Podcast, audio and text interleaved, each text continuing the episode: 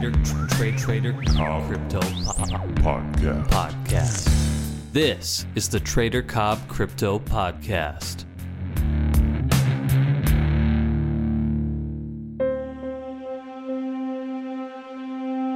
A lot of people trade sloping breakouts. I, I don't at all. I I just don't use them in any way, shape, or form in my trading, and it was one of the keys to becoming a very successful trader long term was to get rid of any subjectivity.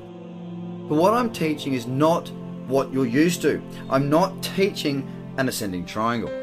I'm teaching you the underlying logic behind what this type of pattern is telling you. We can see the higher lows coming up throughout this sequence here, and what that actually means is we're starting to see momentum coming back to the bulls, back to the buyers, and you'll start to realize everything that I do is around you're either bullish or bearish, you're either buying or you're selling, coming back to simple market uh, realities, which is you can buy and you can sell, and that is all that you can do. I just wanted to sort of touch on something that I do cover quite ex- extensively, which is the emotions in trading. And emotions just in, in general. You know, a lot of the stuff that we learn as traders and as people in business can be applied in our everyday life, but often we forget about that.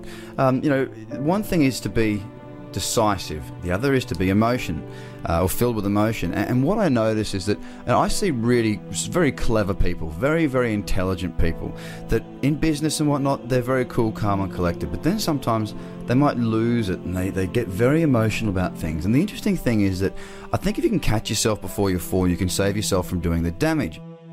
And I've witnessed it recently in a personal experience where something so insignificant and small, for some reason, really upset somebody close to me. And this person's a really good person, it's very, very intelligent and, and, very dear to me. And it just, it just made me think about that. It's like, God, this, this, this person's so intelligent, so smart, so switched on, but you know, this little thing has, has gotten in the way for some reason.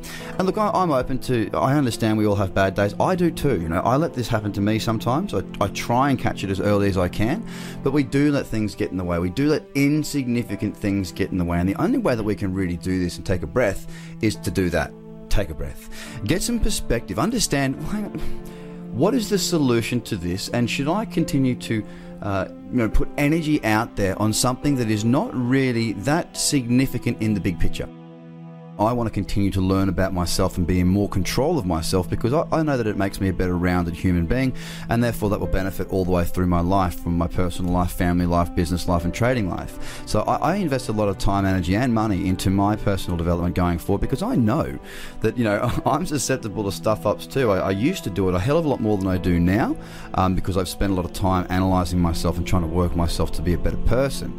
But the interesting thing is, it's always, it always seems to be the little things. When there's a big problem, we tend to take a step back and go, all right, all right, all right, all right, what is it? We've got to solve this. This needs to be fixed, it needs to be resolved. Let's look for a solution here.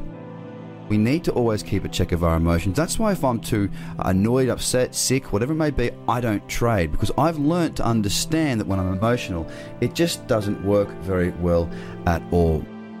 Clarity is what I'm after, certainty is what I need because I'm a trader and I'm looking to trade direction. I don't have a crystal ball. I am reading the charts based on probabilities, based on my years of experience of reading them. The market could, and I would love to see it bounce and move higher. More than happy to see that happen, so everybody's happy. However, I am a realist, and I understand what I'm looking at on these charts, and the probability for a move lower is high. Most people don't go short in crypto. I don't know why. Well, actually, I do know why. It's the lack of understanding, the lack of education, the lack of knowledge and understanding as to how you can actually do it. No structure, no rules, no discipline, and uh, no idea leads to bad decisions. So if you're not going short, that's really good because if you don't know how to, if you don't know how to trade, if you don't know how to manage your risk, then doing nothing is the best thing to do. But if you want to learn how to do all of the above, then I can help you with that. For now, I've made more money this year going short than I have in a bull market trading does not associate itself with making money to time. Whereas, you know, you go to work, you get a salary, or you get paid by the hour, however you get paid, it tends to be the trade off of time for money. In trading, there is no association with time and money. I could be, I could place one trade that takes me 15 minutes to find, two minutes to raise the order, and that could make me $30,000. That's like, say, 20 minutes of work. It's not about measuring success by time. The more time you put in does not mean the more money that you will make. And I made this mistake. I had really good results leading up to me going full time. I went full time and I went crazy. I, I went from, you know, trading for like maybe two, three hours a day to trading for like 10 to 14 hours a day. I started to get headaches. My eyes fell out of my face. I had to put them back in. And uh, it was a bit crazy for a while there. I pretty much became a junkie and it didn't help. And my results suffered significantly. You need to have a really good balance. You need to be cool. You need to be happy. All right, happy people do good things. Happy people are calm people. Calm people make good decisions. Once again, I'll say it again to you guys. You know, like at the end of the day, how often have you made really great decisions when you've been highly stressed? Probably never. They usually end in you throwing the toys out of the pram, saying something stupid, upsetting somebody, making a bad decision, and regretting it and having to unstuff it up. You know, fix it back up again. It takes more time. Invest some time and money into yourself, into your education. Now, whether that be, I'm not talking necessarily about doing courses like anything like that.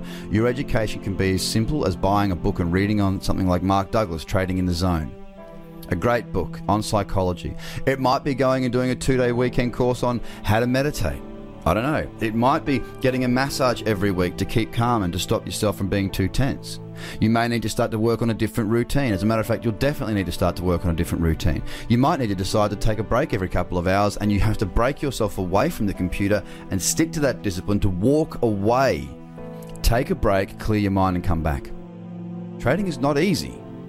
It should be simple. It should be simple but it is not easy. And it's not the bit about trading, it's not the bit about finding the trades, placing the trades. That's not the hard bit, guys. The hard bit is being the best version of yourself that you can be. And what I mean by that is not some hippie shit where I'm, you know, freaking out and smoking a joint. I'm talking about the fact is, what I'm talking about here is you need to be good.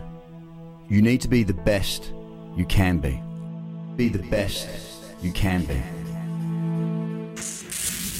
the Trader Cobb Crypto Podcast. Check out tradercobb.com because experience matters.